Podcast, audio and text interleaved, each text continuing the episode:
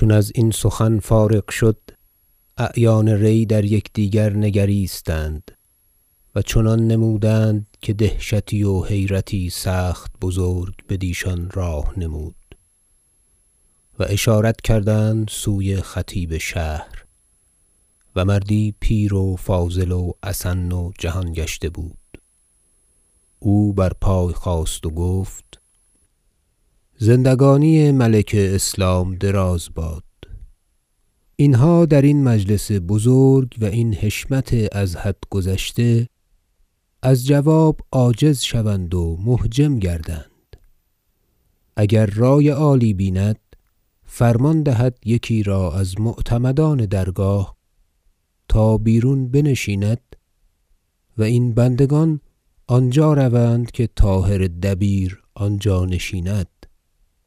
و جواب دهند. امیر گفت نیک آمد. و اعیان ری را بخیمه بزرگ آوردند که طاهر دبیر آنجا می نشست و شغل همه بر وی می‌رفت که وی محتشم تر بود. و طاهر بیامد بنشست. و پیش وی آمدند این قوم با یکدیگر نهاده بودند که چه پاسخ دهند. طاهر گفت سخن خداوند شنودید. جواب چیست؟ گفتند زندگانی خواجه عمید دراز باد. همه بندگان سخن بر یک فصل اتفاق کرده ایم و با خطیب بگفته و او آنچه از زبان ما بشنود با امیر بگوید. طاهر گفت نیکو دیده اید تا سخن دراز نشود جواب چیست؟ خطیب گفت این اعیان و مقدمان گروهی اند که هر چه ایشان گفتند و نهادند اگر دو بار هزار هزار درم در شهر و نواحی آن باشد آن را فرمان بردار باشند.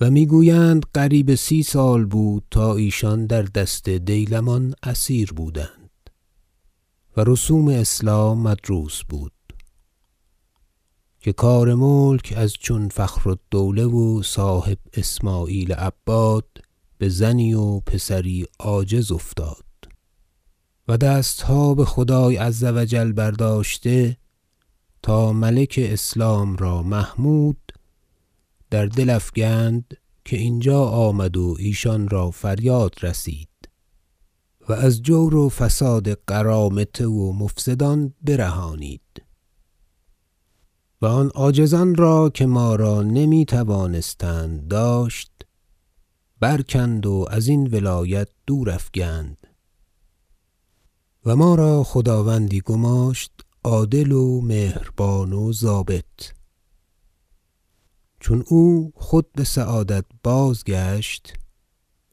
و تا آن خداوند برفته است این خداوند هیچ نیاسوده است و نمد اسبش خشک نشده است. جهان می گشاد و متغلبان و عاجزان را می برانداخت. چنانکه اگر این حادثه بزرگ مرگ پدرش نیفتادی اکنون ببغداد رسیده بودی و دیگر عاجزان و نابکاران را برانداخته و رعایای آن نواحی را فریاد رسیده و همچنین حلاوت عدل بچشانیده. و تا این غایت که رایت وی بسپاهان بود معلوم است که اینجا در شهر و نواحی ما حاجبی بود شحنه با سواری دویست. و کسی را از بقایای مفسدان زهره نبود که بجنبیدی که اگر کسی قصد فسادی کردی و اینجا آمدی و شوکتش هزار یا دو هزار یا کمتر و بیشتر بودی تا ده هزار البته جوانان و دلیران ما سلاح برداشتندی و بشحنه خداوندی پیوستندی. تا شر آن مفسدان بپیروزی خدای عز و جل کفایت کردندی. و اگر این خداوند تا مصر می‌رفتی ما را همین شغل می بودی فرق نشناسیم میان این دو مسافت. و اگر خداوند چون از شغلها که پیش دارد فارغ گشت و زود باشد که فارغ گردد چه پیش همت بزرگش خطر ندارد؟ و چنان باشد که بسعادت اینجا بازآید و یا سالاری فرستد؟ امروز بنده و فرمان بردارند آن روز بنده تر و فرمان بردارتر باشیم. که این نعمت بزرگ را که یافته ایم تا جان در تن ماست زود زود از دست ندهیم. و اگر امروز که نشاط رفتن کرده است تازیانه یی اینجا بپای کند او را فرمان بردار باشیم. سخن ما این است که بگفتیم. و خطیب روی بقوم کرد و گفت این فصل که من گفتم سخن شما هست؟ همگان گفتند هست بلکه زیاده ازینیم در بندگی. طاهر گفت جزاکم الله خیرا. سخن نیکو گفتید و حق بزرگ راعی بجای آوردید و برخاست و نزدیک امیر رفت و این جواب بازگفت امیر سخت شادمانه شد و گفت ای طاهر چون سعادت آید همه کارها فراخور یکدیگر آید. سخت بخردوار جوابی است. و این قوم مستحق همه نیکوییها هستند. بگوی تا قاضی و رییس و خطیب و نقیب علویان و سالار غازیان را خلعتها راست کنند هم اکنون از آن رییس و نقیب علویان و غازی زر و از آن دیگران زراندود و بپوشانند. و پیش آر تا سخن ما بشنوند و پس با مرتبه داران از آن سوی شهر گسیلشان کن هر چه نیکوتر.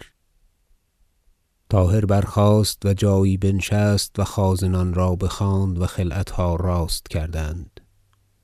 چون راست شد نزدیک اعیان ری بازآمد و گفت جواب که داده بودید با خداوند بگفتم. سخت خوش و پسندیده آمد و اعیان شما را که بر شغل اند خلعتی با نام و سزا فرمود. مبارک باد. بسم الله. و جامه خانه باید رفت تا بمبارکی پوشیده آید. سیاه داران پنج تن را بجامه خانه بردند و خلعتها بپوشانیدند. و پس طاهر نزدیک امیر رفت و جمله اعیان ری را پیش آوردند.